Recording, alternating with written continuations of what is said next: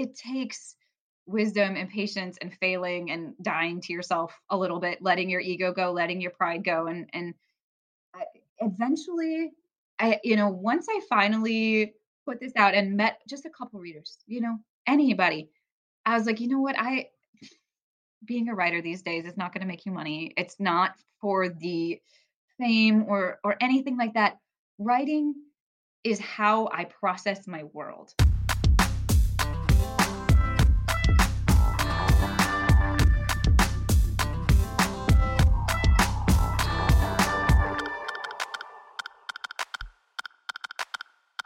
That was from my conversation exploring the walk of life with triathlete, photographer, and author of the memoir trilogy, The Terrible Love Memoirs, Marie Wishert.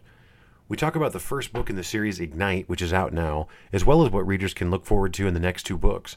The Terrible Love Memoirs chronicles the protagonist Ruby's path to and ultimately through a premature existential crisis. Raw, real, and packed with emotions, Ruby's journey will resonate with readers of all walks of life.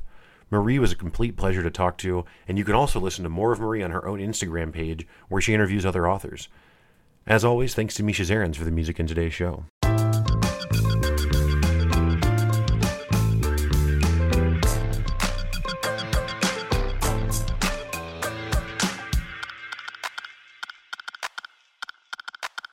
Welcome to the Walkshow podcast, Marie Wishert. How are you doing this evening? I am fantastic. Thank you. How about yourself? I'm good, thank you.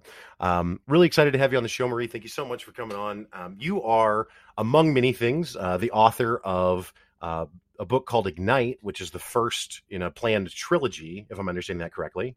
Yes, you are. Yeah. Um, beyond that, also uh, married, mother of two boys, a triathlete. My sister actually also previously was an avid triathlete. I don't know that she competes as much anymore, um, but that's super cool. And then a, a photographer, so that's fun. I like to keep myself active, you know? Never a dull Yeah, that's that's a full plate for sure. So I certainly want to talk about you and and and kind of get inside the, the mind of the author a bit, but I, I'm curious on Ignite, you know, I've read the synopsis and things myself, but I don't want to um I don't want to to butcher it at all. So if you wouldn't mind, could you just kind of give readers an idea of what Ignite is about or what they could find in the book?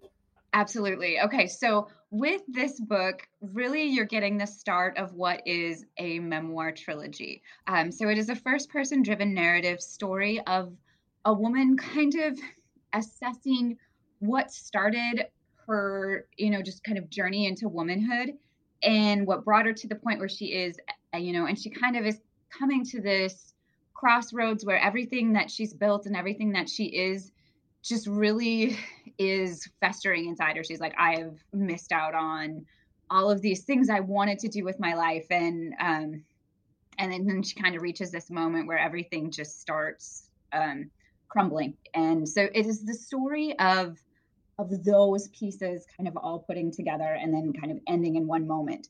Uh, it it needed three books of this story to be told.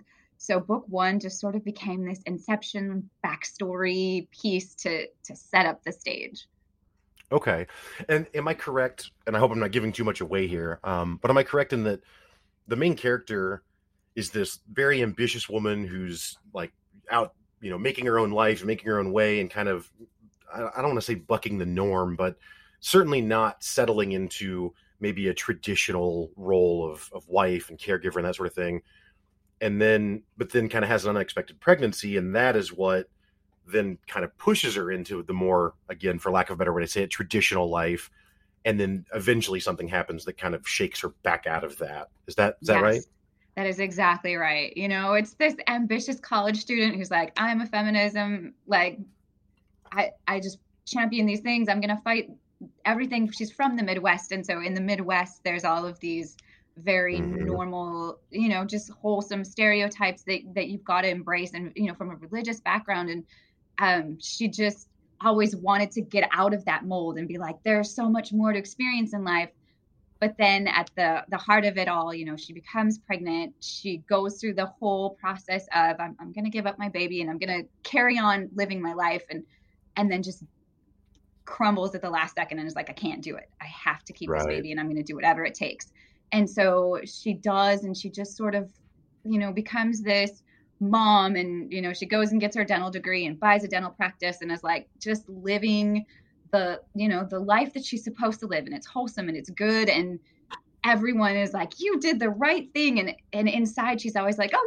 yeah i i, I did but I'm, i've completely denied myself. But there's always that mindset of like it's okay. This is what i'm supposed to do and um right. like once all of the things around her start unraveling and she starts noticing that hey like i'm here and even though i've done all of these things i ha- i don't have this fulfillment that i want to have. And um she's always been one that like bucks love. And i think that that is a continuation on into the next story where she's really like looking at herself and saying why didn't i do that? Um so book one is like i let it all go i, I didn't ever chase love i just was like i'm gonna be out there living the life that like I can produce and I can make money and I can be a you know the person for my family, but I'm not gonna get trapped with that whole love thing. Um, right. And so that you know, I mean, that's like her trigger moment in uh, Ignite, where she she meets someone and is like, wait, what? like, and it completely just upends everything that she knew to be okay, and and she, you know that that kind yeah. of starts it. Yeah, well, I think so. A, a few things are, are, are uh, that I think are really um, interesting and and um, I don't know. I think it's important to to have this kind of story out there because.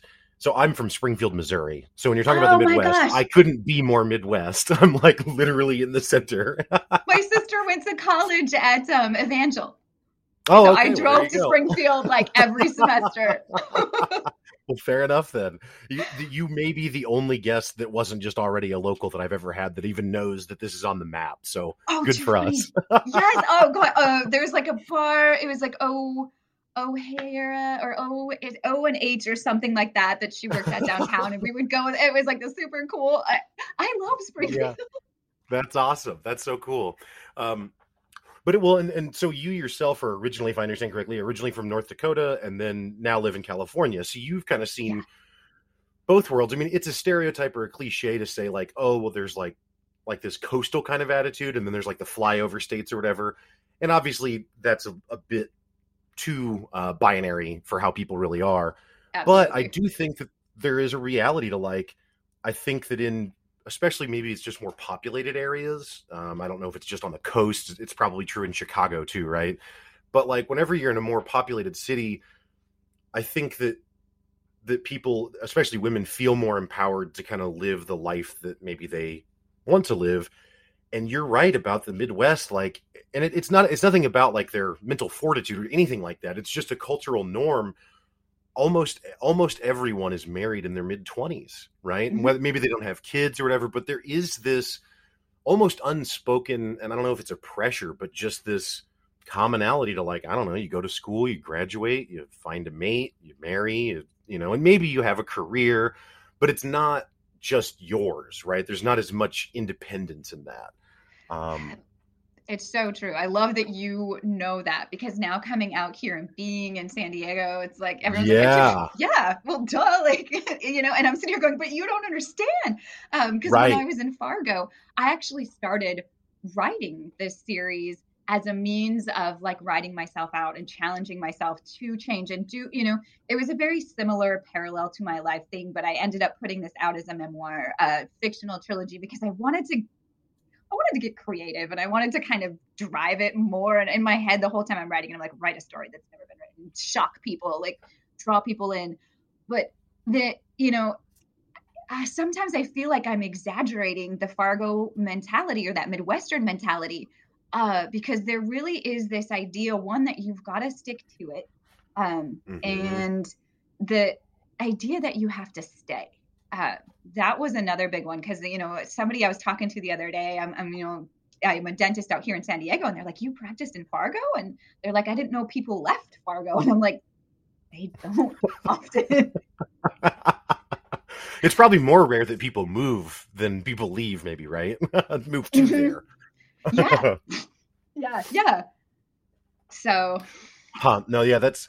I just, I yeah. So I just think it's really interesting because I don't hear people um and again, obviously, you're a unique blend of the Midwest and someone who lives now on the coast. But yeah, I think I think you're absolutely right that it's something that's not understood by people who haven't lived in the Midwest, and for people who have only lived in the Midwest, it's like, what are you talking about? This is just the way it is, and it's like, no, like it, there's there's so many different ways that life can play out, um, and and it's possible that for someone, maybe they would prefer the the the lifestyle that you're talking about that, that this character wants to to move away from, right? So it doesn't it doesn't necessarily mean that one's better or worse than the other, but more just that like there's so many options available.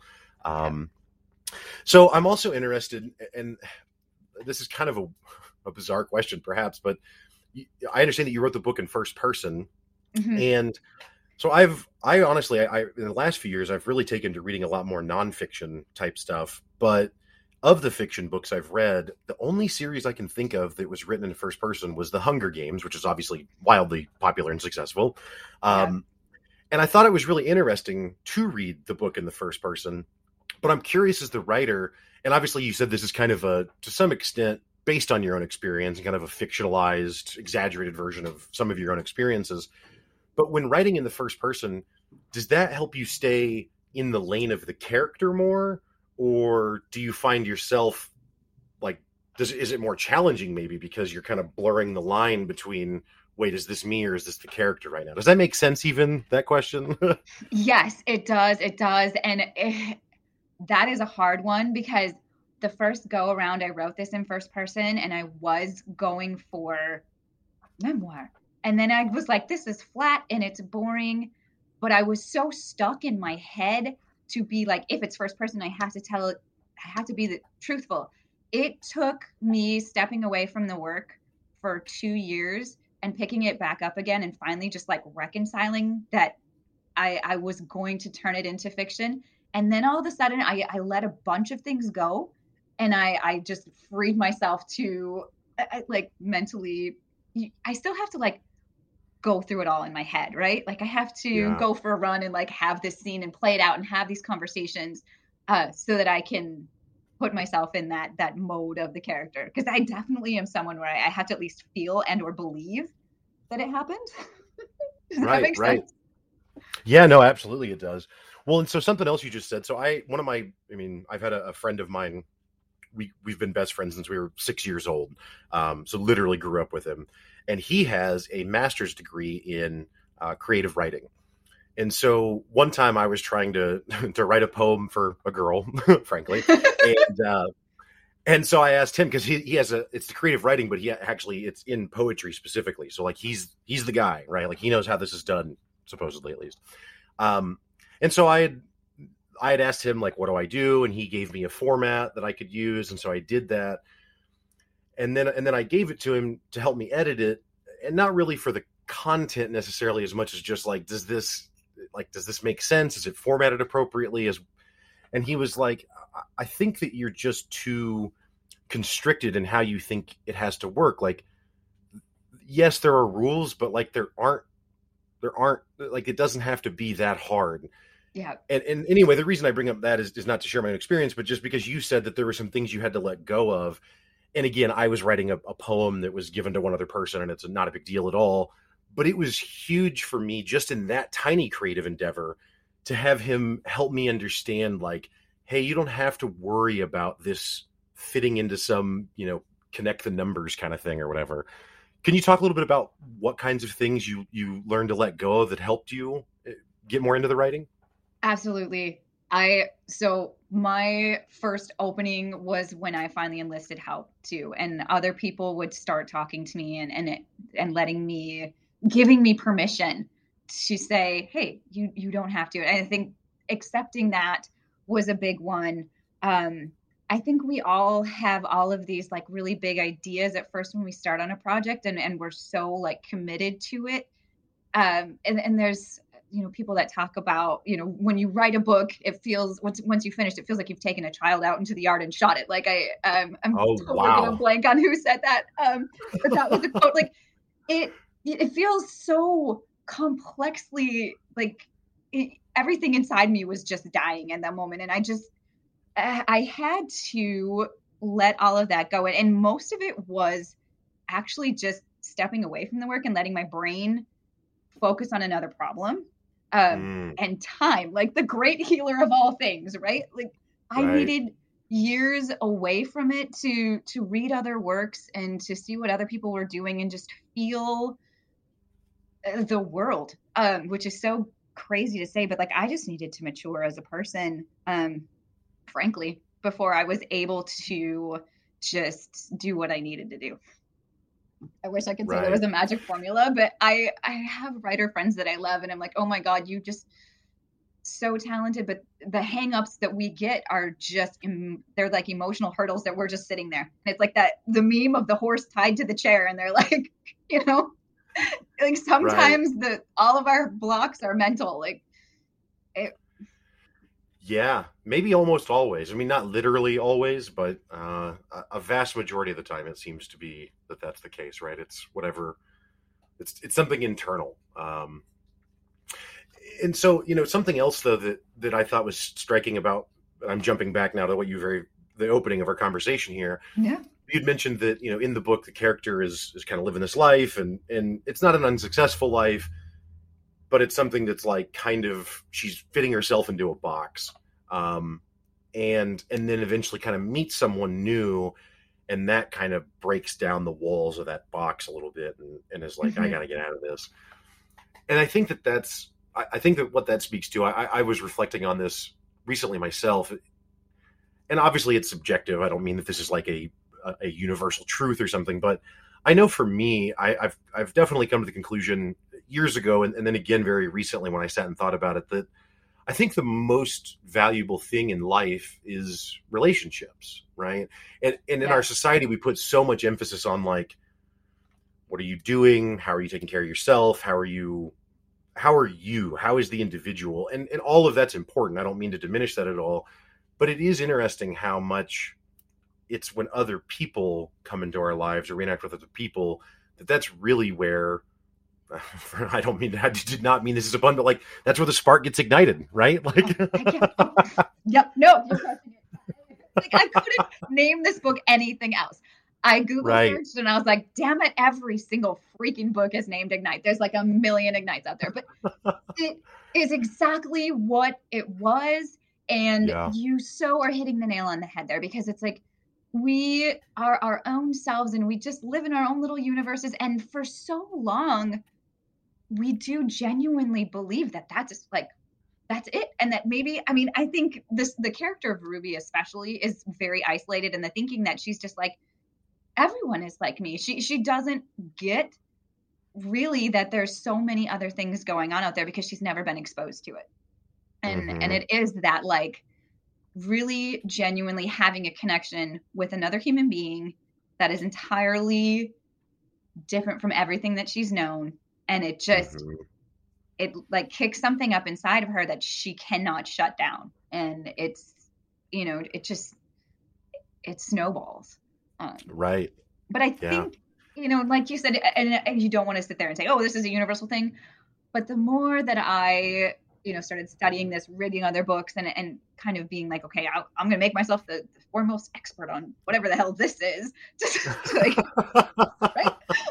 I'm like, well, same midlife crisis, like everyone calls it that. Like, it's the same mm-hmm. kind of thing that so many people who are just going about their daily life and they think they're fine and they just get hit by a semi truck and they're like, well, shit, today right I am a different person and I can't I can't go back. Right, right. Yeah, it's it's definitely it's definitely a fascinating thing to see um, to see when that when that happens with people. So I'm curious, you know, again we've talked about this is the first book in a trilogy. So do you do you already have the story for the next two books already plotted out, or is it something you kind of discover through the writing process? So book two is out with my uh, developmental editor with atmosphere right now so that one i i was hoping to get that one out march 1st so that i was doing a yearly thing but back in november my whole life just sort of like snowballed into i just had like one catastrophe after another and I, it'll probably be the middle of this year by the time it comes out and the lady that I was working with um, creatively came up with the title for the second book, which is Wildfire. Mm. And that one I was like, when she gave me that title, I was like, you are my favorite person. I it needed to go with Ignite, and it, it so Wildfire is literally the memoir that Ruby sits down to write at the end of Ignite. So Ignite is the backstory that sets mm. up the actual memoir of, you know, when she says, you know, to herself, like, I Ignite basically changes with her challenging herself to change everything. She's like, I, I look at my life and I want to, I want to change everything. Uh, so then she sits down and she's like, I'm going to write a memoir. That's Wildfire. And that is, I, you know, this is, it's just like she makes herself a list of all the things she, about herself that she feels like she missed out on or that she wants to change.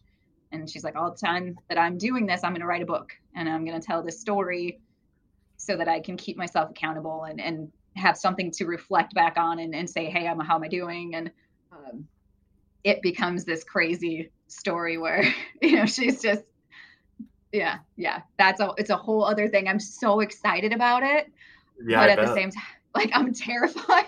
it's it's a it's another animal. Like ignite is this cute little story and it has your one little like love story in there intermixed and it, it that's you know PG whereas Wildfire just goes off the rails. Right, as the name Wildfire would imply to some extent. Yeah. So that you know that is very much written um and the the third book from there is going to be you know once I, I, I sat down and i read so many memoirs and i read so many books that were just like oh this happy little story and i i took this one part of my life and i did these you know a few things and i wrote about it and here's my journey and then at the end i have this tidy little chapter that says happy ending. And I'm like, right. Because most of the time you dissect a person's memoir and you see all of their faults and flaws, mm-hmm. and they are missing it. I, you know, I, I was reading these memoirs and I'm like, how are you not seeing your blind spots? Um, and finally, so you know, book three is going to be where she's finally like having the aha moment of, oh, okay, now that I'm going mm-hmm. back and editing my work, that you know maybe I was right. the problem, and maybe this is something that I need to to fix, not blame. And it, you know, so at the end of this all, it's probably going to become much more of a psychological self help thing, but it's also yeah. entertaining. no, I think that yeah, but I think that's the most powerful way, right? Like to to be able to combine something that's both um, um educational sounds boring, but whatever informative that, that that does offer people something to glean something from it while simultaneously being entertaining. Otherwise, it would be like an MIT textbook. And while there's really good information, in those that's not what people are sitting around doing on a Friday night, right? So, right, right. I so if I can, like, this is so bad, but when I was writing Wildfire, I actually wrote Wildfire first, and then went back to write Ignite because I was like, oh, I cool. even from my perspective, I was like, this book would never make sense if it were just that you know so I, mm. I, initially was like oh i can just do a memoir and have this like thing and uh, so that's where ignite came from and at the time uh, my I, my staff back at my dental office was just going crazy over the freaking 50 shades of gray books like right. crazy. And i read them and of course i'm just pissed. This is shit. This is the worst writing. This is like bad story and this is so not real. Yeah. So in my like little throwing down the gauntlet to myself, I'm like, I'm gonna write a book and it's gonna kind of like be a little racy like that, but it's gonna be real and it's gonna show all the sides and it's gonna make people like, you know, do the same kind of like, oh my god, that's crazy, but it's. I, right. I, I, went there, which was no, I love it. No, I love it. I think that's awesome. Um, yeah, I remember the Fifty Shades of Grey craze, and I was also surprised at how popular it became. But uh, I'm not always the fan of everything that's popular, so that's okay. yeah. uh, you know, uh-huh. and, and I also the book series. Um, oh, what was the one they did for the movies? Uh, Insurgent was one of them. Oh, I can't believe I'm totally oh, drawing a blank. I think I know what you're. I think Di- I know what started with Divergent, now. and then right. I went to Insurgent, and then there was a, or something by the time I read the third book, I had like a mission in life. I was like, I want to fix this. I, I did not like the way the third book finished so much that right. all I could focus on for like a year was what if I rewrote that book? and put it the way I wanted Yeah. it to go.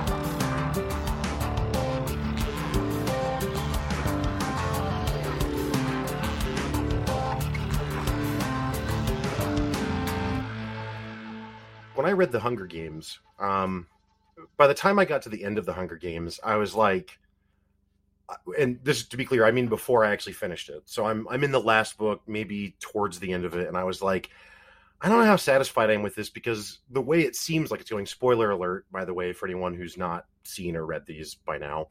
Um, but anyway, I was like, I kind of don't like it because it feels like they've created a single person that is a villain as opposed to um, maybe an idea or a culture being more responsible for it. And then that completely all gets turned on its head when the you know the real villain is uh, revealed at the end, if you will, Yeah. and all that kind of Yeah. stuff, right? And so I was like, and so then when I actually finished the book, I was like much more satisfied by the ending. And the reason I explain all that is to say, how much do you think the ending of a book matters versus the content leading up to the ending? Does that make sense at all? Oh, oh my gosh, that is that's like the best question I think I've ever been asked. Um, because we all remember the ending. You know, Right. the ending just sticks with us, and even if you can experience something like for me, I thought the first book Divergent was was amazing. I read it in like a day, and so then I picked up the next two books. I have a sour like it ruined everything for me at the end when Mhm. I didn't like the ending. So there is definitely something about an ending that if it doesn't give you what you want as a Right. reader, it is going to take away from the experience. I, I 100% would say that because I mean, for me as a person, that is my.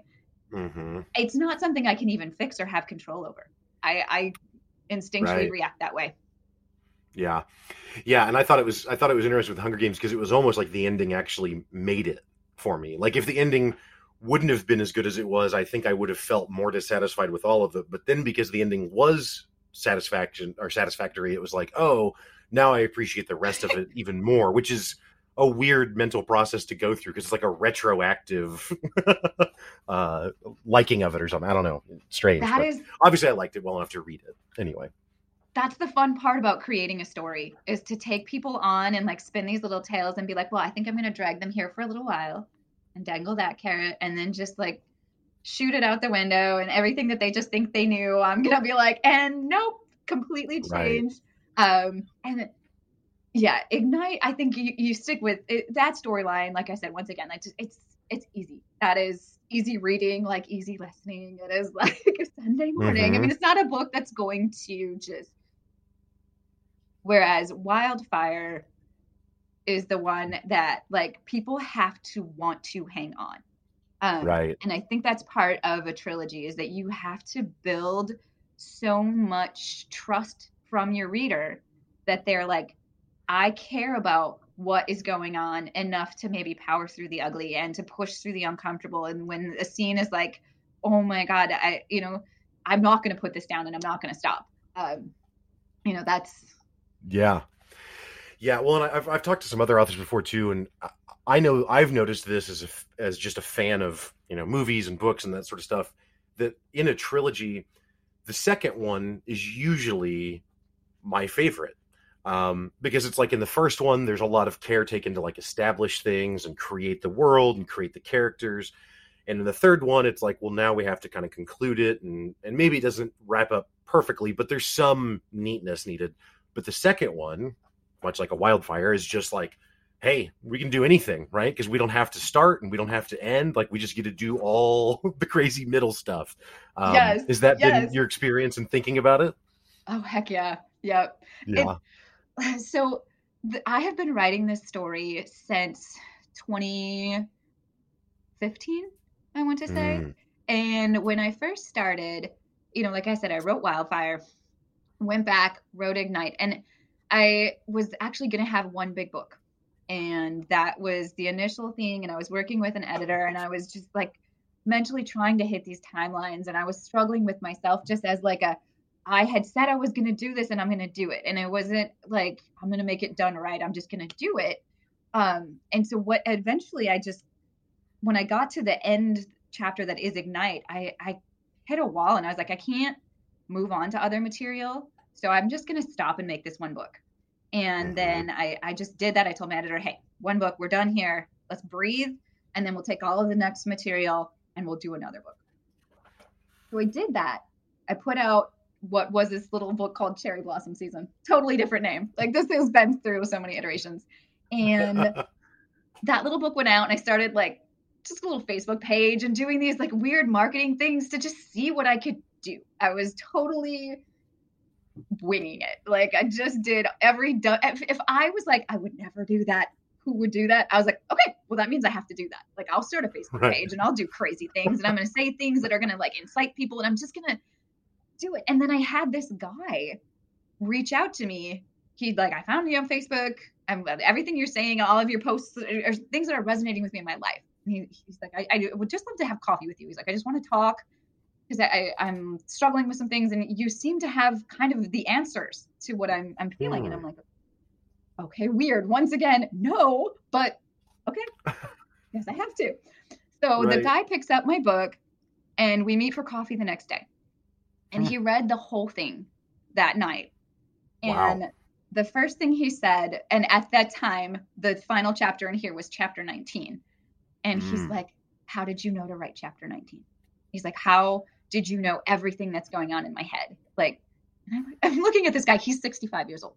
He's like Oh, retirement wow. age guy. And I'm like, I don't know. And he just, you know, we had this brilliant conversation about all of the struggles that people have in life and, and what, you know, we power through and, and just like certain interactions with people and relationships that are hard and, and like failed relationships with people that sort of Mhm. really take away you know your happiness and how do you move forward from there? And after i left that conversation i was like oh my god okay so maybe this little thing i was doing could be a bigger thing. And so th- then i started pushing it and i started like trying to get you know bigger and get exposures and maybe get a publisher and so i started working with another woman. She wanted everything in one book. I spent a year with her like taking what was cherry blossom season adding another book writing what then is now basically the bones of book three. Um, Mm. it, it was this huge thing. So her and i worked together for a year. It was a 190000 word book. Oh wow! by the time we were done and It's like the I Lord of the Rings trilogy, just all at once. exactly i hated it i hated it Mm. I spent all this time. I spent, you know, like just I, I invested so much of my life, and uh, you know, I trusted and trusted, and then I looked and I was like, oh, oh, what do I do now? You know, so that was the point where I was like, I, I stopped. I stopped everything. I, I published it myself for a second just to like put it out into the world, and you know, as, as writers, we're always like, I just want to make sure I've trademarked this and it exists somewhere that somebody knows like I really do own this um, just in case Right. you know somebody else had the material. And then I I submitted to Kirkus uh, for a review just because I was like, well, why not? And the Right. review came back and was like, you know, plot holes. There's some things here. This is far too dense. We need to. She needs to go through some copy editing. But this has tremendous potential, and I really hope the author doesn't set this work down. Wow. So I was like, damn it. At first, I was like, can I be done? And that's where that my two year break had to take place because so much stuff that I had stuck in my head just organically unraveled in those two years. And then quarantine hit, and I was home from work, and I was like, "What am I gonna do?" And I was like, "How about I fix my books?" right. Yeah. And well, I think that's. Oh, so sorry. I didn't interrupt you. No, no. So like that's where Ignite came from.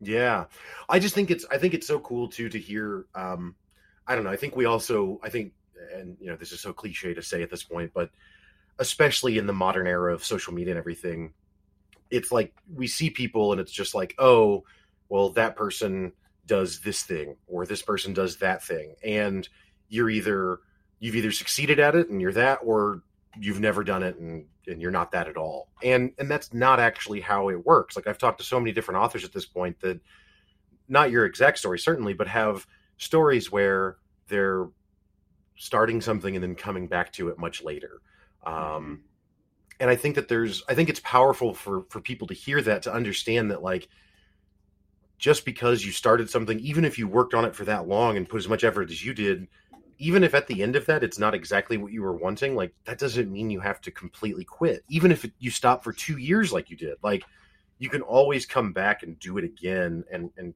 continue working on it and make something that, that you're proud of and that, that you're excited by. Um, again, I don't know if that I don't know if that makes sense either.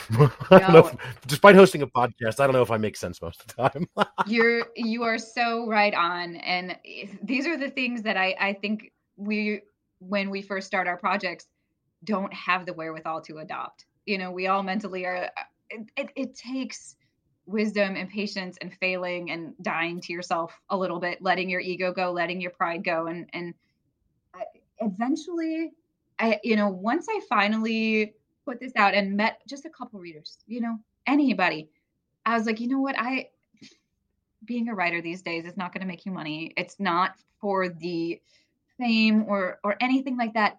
Writing is how I process my world. And mm. I it's how I like interact best with the world. I I love reading other people's stories because it teaches me a million things and it shows me inside other people's minds and I, I you know i like to share you know my personal like soul on yeah. one page with people and if anyone appreciates it that's winning that's success um it, and it took me a long time to finally put that as my like my win yeah yeah well i think it, it it's it, but it, it's it's kind of what you spoke to earlier i think you know whenever you start something new you don't know that much about it right? Like yeah. whenever you whenever you start writing a book if you've never written before or or whatever the creative endeavor may be, so you have this idea of what it means and what it is and how it will go, but all of that is made up, right? Like all of like when I very first started meditating, like I didn't meditate for a long time because I thought to do meditation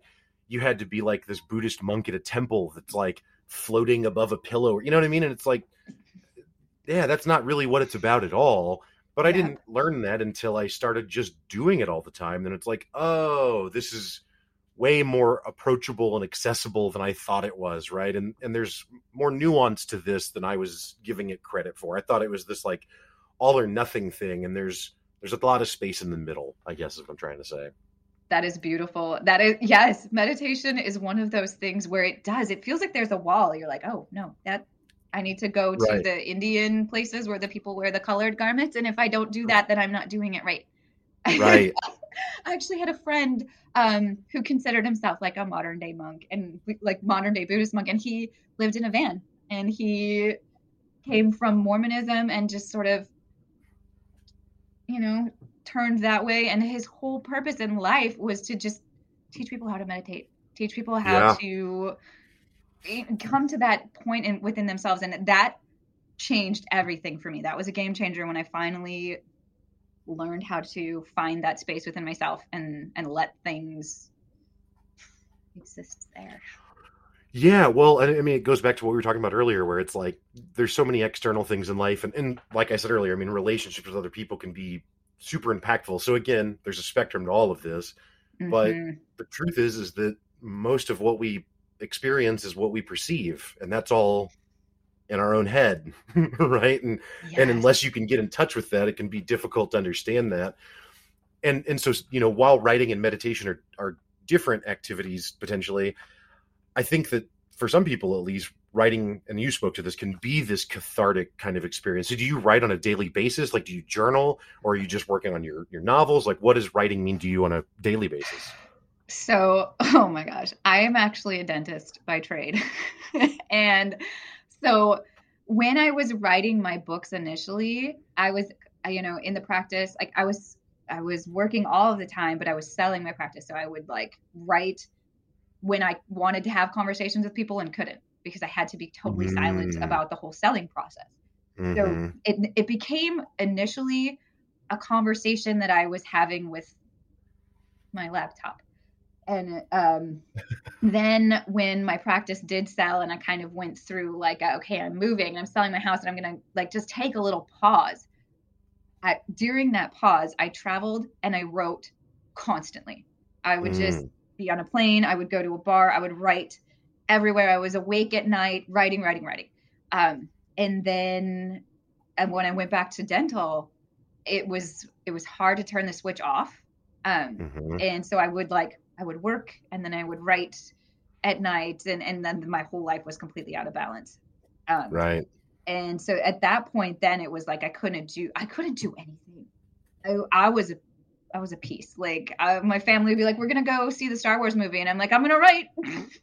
Like, i just i couldn't do anything else. Um so now where i'm at in my life like i work a couple days and i have like three days where on those three days i try to wake up and do a little writing. Um, but then I'm also managing my social media accounts. I'm doing interviews with authors and just really trying to stay um, like connected to all of the parts and pieces of the writing community. Uh, mm-hmm. So I haven't sat down and done like large chunks of writing right now because I'm not doing anything new. Um, right. It's, it's a different world. Like editing, now I just wait for like homework assignments. right, right. No, that that makes sense. So you mentioned that you know that you you find a lot of value in reading, uh, and that that's so interesting to me too because I always thought that every author must be an avid reader because of exactly what you described. But I've talked to several authors that actually don't really read that much. Um, but what kind of books do you find yourself reading? I mean, I know you mentioned memoirs. Is it primarily that, or do you like? Well, yeah. What are you What are you reading? Um, right now, I am reading uh, something under the magnolias for the reading like uh, book club in my my neighborhood. Oh, okay. I, I, and I literally just started reading that yesterday. I cool. and that is only because I'm like, you know what? I would never pick this book up myself. The book club is reading it, and I I need to go make friends with this book club. So that's what I'm reading right now. Awesome. Um, my, you know, I always have like my favorites. I the Robert Jordan's Wheel of Time Eye of the World yep. series was like one of my all-time favorite reads. That's so ever. cool. Yeah. I, I love that kind of stuff. I love um like uh, the Hitchhiker's Guide to the Galaxy. I, I, I usually you know anything that's like really satirical and just funny and you know is classics like um, um the okay hold on a second what's oh the anyways um but I I love like a lot of memoirs. Uh, Cheryl Strayed's uh, Wild is one of my biggest influences ever.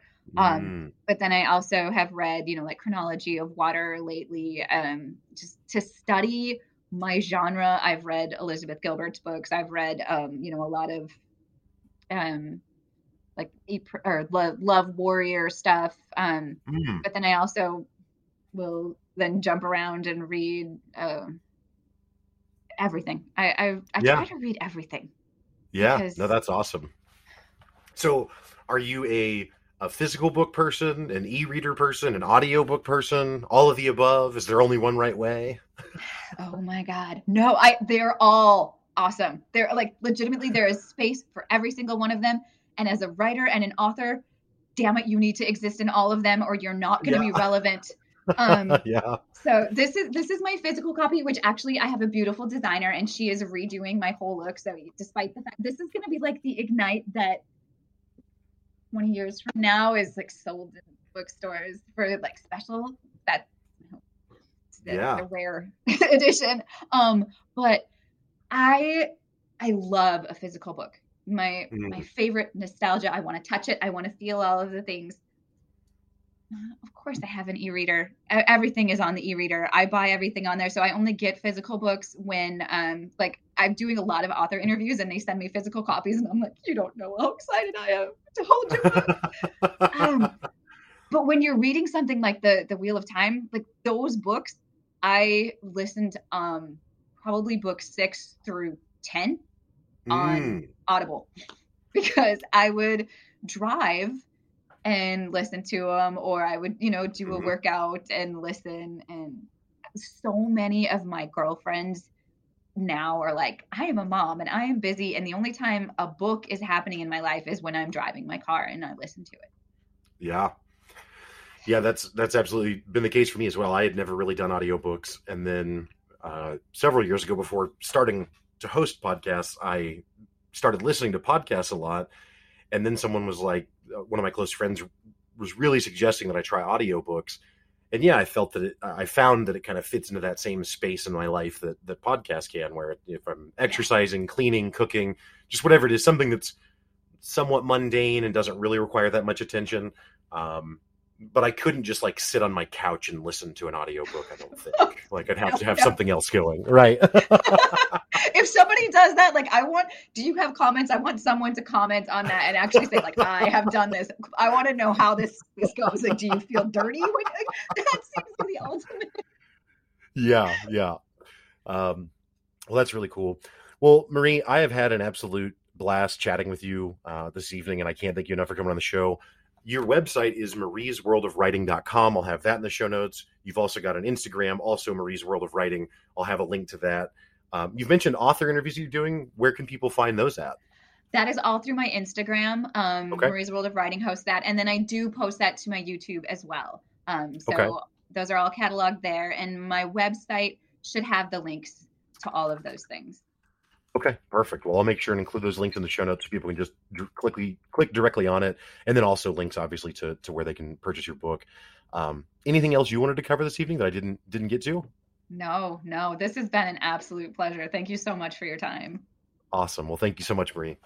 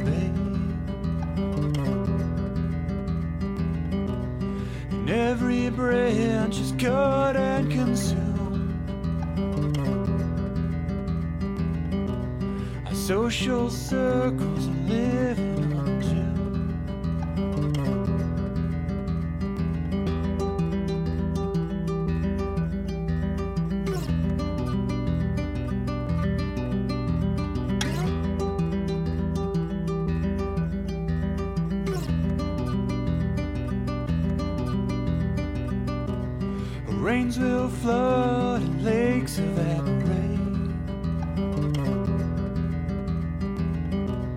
cycling the elements through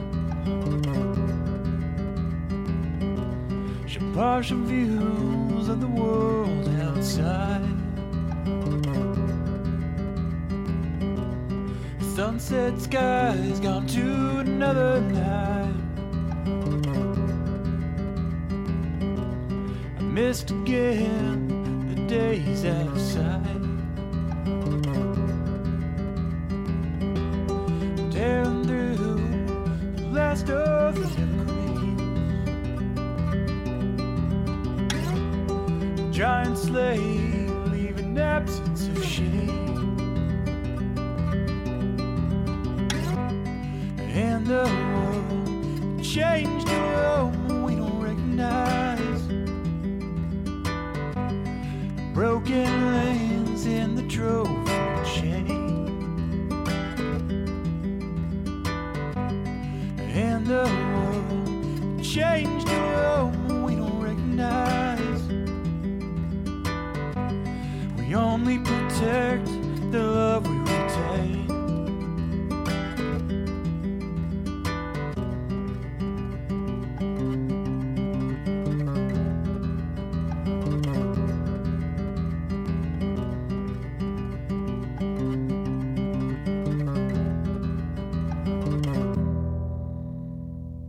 that's all for the show today. Thank you so much to Marie for sharing her walk of life.